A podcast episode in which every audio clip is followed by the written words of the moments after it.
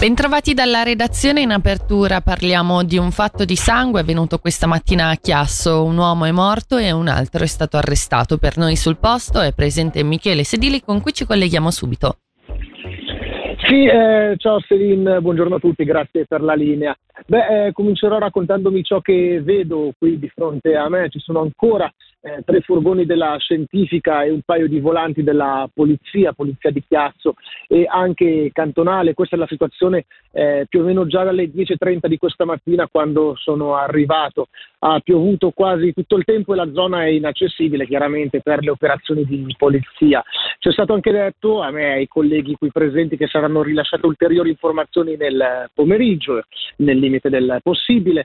E attorno alla chiesetta, vicino al luogo dove si sono verificati i fatti, sono stati messi dei segni della scientifica, quindi potrebbe essere ecco, un luogo cardine di questo eh, fatto di sangue. Eh, ci sono anche appunto addetti della polizia scientifica con le tute bianche che stanno svolgendo il loro lavoro, quasi tre o quattro agenti, e l'addetto stampa della polizia che però non ha eh, confermato nessuna delle informazioni che sto per eh, riportarvi che però mi sono state comunicate dai colleghi eh, qui presenti dalla regione.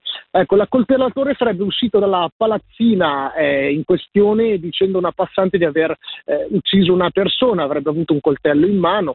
Questo questa mattina, poco dopo le sette, come è stato comunicato anche dalla polizia cantonale, due protagonisti, vittima e protagonisti, scusate, vittime a coltellatore sarebbero noti alle autorità e l'ipotesi è che si tratta di un uh, fatto legato alla droga. Ovviamente questo non è confermato come il fatto che l'accoltellatore sarebbe, stato in stato, sarebbe in stato di fermo. Ehm, gli avventori del bar vicino al luogo del delitto non hanno detto molto sul, sul personaggio, ma eh, si trattava comunque di una persona eh, conosciuta dalle persone qui in giro. Io direi che per il momento da via Pestalozzi è tutto, quindi Selim grazie per la linea, ora te la ricedo. Grazie a te Michele, noi non mancheremo di informarvi sul corso della giornata. Ora voltiamo pagina, andiamo a Cadenazzo dove un ragazzo è stato picchiato da due finti addetti della sicurezza e quanto accaduto ad un 17enne lo scorso 21 gennaio in un bar durante il carnevale. Sentiamo il servizio di Nadia Lischer.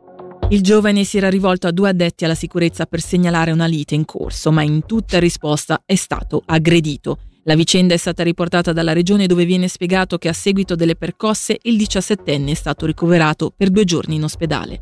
La vicenda è stata confermata ai colleghi dalla polizia e la querela, presentata la mattina successiva, ha fatto partire un'inchiesta. I due aggressori, falsi addetti alla sicurezza, sono stati individuati e interrogati. Si tratta di un 22enne e di un 29enne svizzeri domiciliati nel Bellinzonese. Le ipotesi di reato nei loro confronti sono di lesioni semplici, vie di fatto e contravvenzione alla legge sulle prestazioni private di sicurezza e investigazione.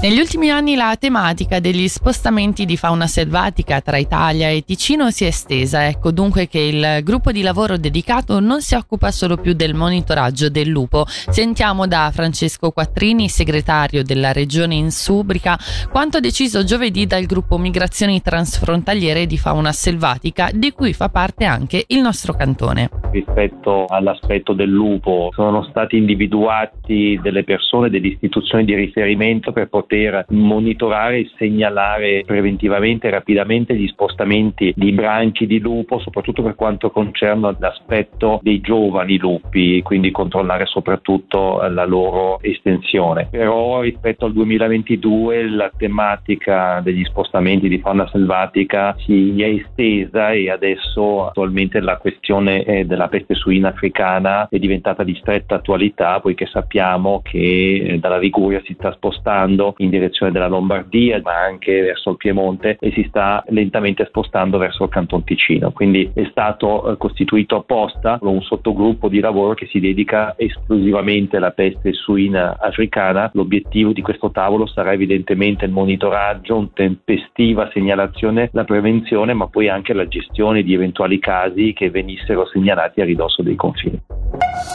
Il Canton Ticino detiene per quest'anno la presidenza della comunità di lavoro delle regioni alpine Arghe Alp, presidenza che avrà come tema portante le sfide connesse alla gestione delle risorse idriche, acqua che sarà anche al centro dell'edizione 2024 del premio Arghe Alp, dotato di un montepremi da 12.000 franchi. Sentiamo Josia Bullo-Schmid, coordinatrice del progetto. Ogni due anni c'è questo premio. Il Canton Ticino quest'anno, avendo la presidenza, lo incentra sul tema proprio di presidenza che è l'acqua e soprattutto la gestione e l'uso sostenibile dell'acqua. A partire dal 1 di giugno ci sarà una selezione regionale dove verranno scelti dei progetti a livello cantonale. I migliori tre verranno inviati ad una giuria internazionale che verranno poi valutati insieme ai migliori di tutti gli altri dieci render. Sono dei progetti portati sia dalle, dalle scuole, dalle associazioni, dai, dai, privati, dal mondo economico, se ci sono delle aziende o della start-up o anche a livello istituzionale, non so, tipo